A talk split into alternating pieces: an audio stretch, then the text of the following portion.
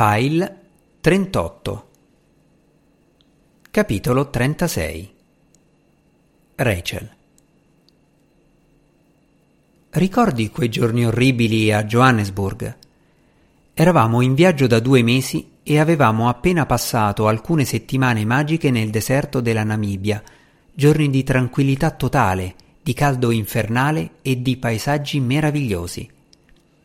Sembrava di essere su Marte. E poi siamo andati a Johannesburg, intrappolati in quel terribile hotel senza una macchina, anche se non l'avremmo guidata in ogni caso, visto che le strade erano in condizioni folli. Non conoscevamo nessuno e l'ultima sera c'è stata quella tremenda litigata. Ti avevo confessato di aver accettato l'offerta per fare la magistrale a Cambridge. Tu mi avevi accusata di averti mentito io ti avevo dato del bastardo maniaco del controllo e da lì la situazione era degenerata. Dopo che abbiamo urlato e sbraitato e che ho lanciato il tuo zaino dall'altra parte della stanza, volevamo solo stare lontani l'uno dall'altra anche solo per mezz'ora. Ma non c'era nessun posto dove andare. A mezzanotte e in una città ignota e potenzialmente pericolosa.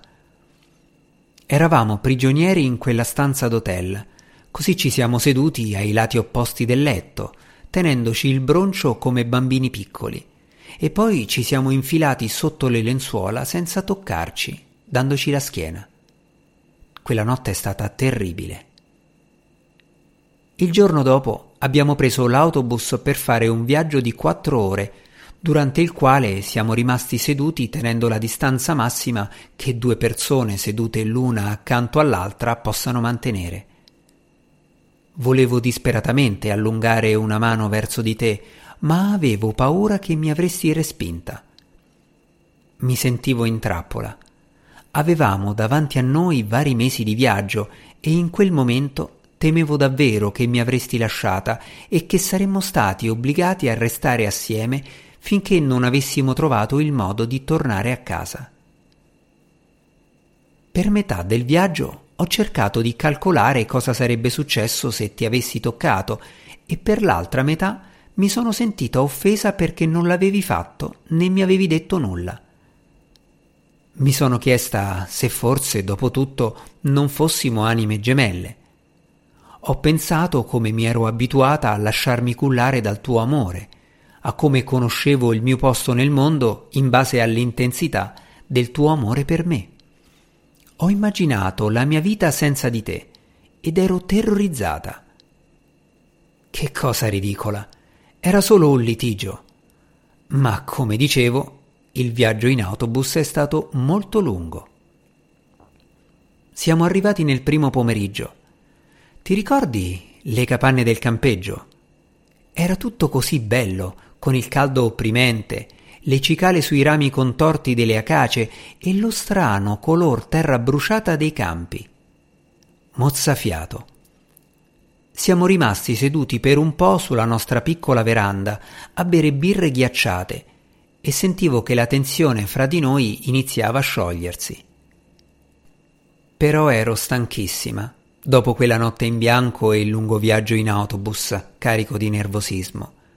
Così sono andata a fare un sonnellino.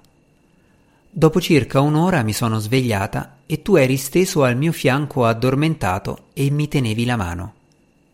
In quel momento ho capito che tutto sarebbe andato bene e sono caduta in un sonno profondo. È stato il fulmine a svegliarmi, un enorme squarcio di luce in cielo. Mi sono messa a sedere e stavo per svegliarti perché anche tu potessi vederlo, quando è arrivato il tuono.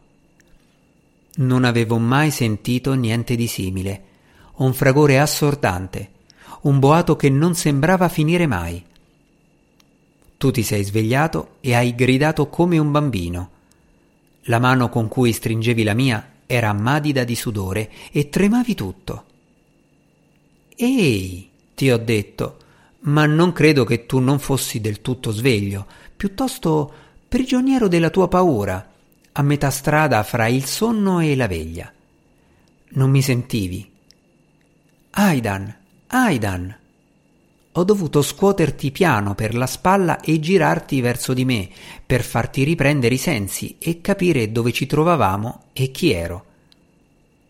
Ha iniziato a scendere una pioggia torrenziale e i fulmini esplodevano intorno a noi, mentre dalle nubi arrivavano rombi furiosi. Non avevo paura dei tuoni, ma temevo che saremmo stati colpiti da un fulmine e saremmo morti carbonizzati nel nostro letto anche se sembrava controproducente parlarne con te. Tu cercavi di riderci su, ma non riuscivi a controllare il tuo corpo. Tremavi così forte che battevi i denti. E i tuoni non sembravano smettere.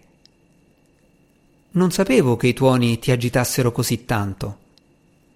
Non ci sono molti temporali dalle mie parti, ma li odio. È iniziato tutto quando ero molto piccolo Avrò avuto quattro anni.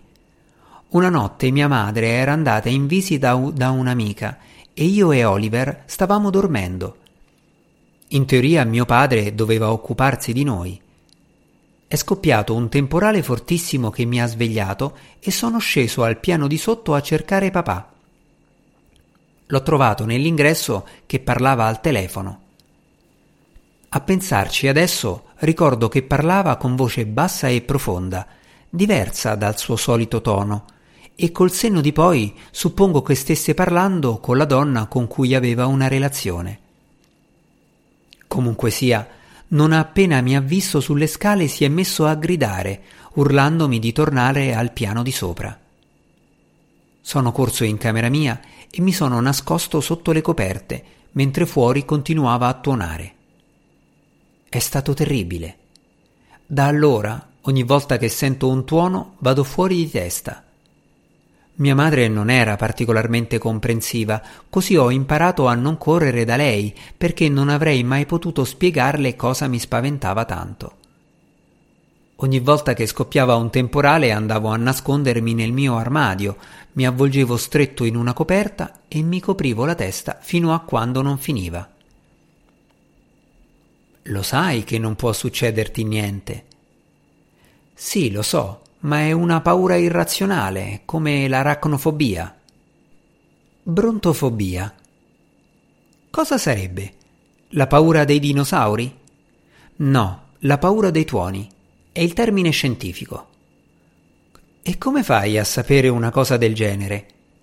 Sono stata campionessa giovanile di scarabeo nel Kent Conosco un sacco di parole utili. Secchiona. L'hai detto con un mezzo sorriso, ma vedevo la tua fronte imperlata di sudore. Ti ho fatto stendere, ho tirato il lenzuolo sopra le nostre teste e mi ci sono infilata sotto, vicino a te, avvolgendoti con le braccia e le gambe. Conosco anche dei sinonimi. Astrafobia, ceraonofobia, tonitrofobia. Queste ultime erano più difficili da usare a scarabeo, troppi caratteri. E quali altri paroloni conosci? Beh, se hai una P su una casella che triplica il punteggio, priapismo è sempre una buona opzione. Priapismo? Significa erezione persistente del... Lo so cosa significa. Il tono della tua voce era più basso e profondo e non tremavi più. Mi sono accorta che sai cosa significa, ti ho detto, facendo scivolare una gamba oltre il tuo fianco. Ti sei girato sulla schiena e mi hai fatta mettere sopra di te, e abbiamo fatto l'amore mentre i tuoni rimbombavano e la pioggia batteva sulla nostra piccola capanna di arbusti. Quando abbiamo finito, la tempesta era passata e il cielo era rosso, oro e arancione, in un tramonto spettacolare. Ci siamo avvolti negli asciugamani e lo abbiamo ammirato dalla soglia della capanna. Poi due zebre sono entrate nel recinto del campeggio e si sono messe a brucare a pochi metri da noi, che ci stringevamo l'uno all'altra senza dire niente. Non mi sono mai sentita così vicina a nessun altro e in quel momento ho capito che volevo stare con te per il resto della mia vita.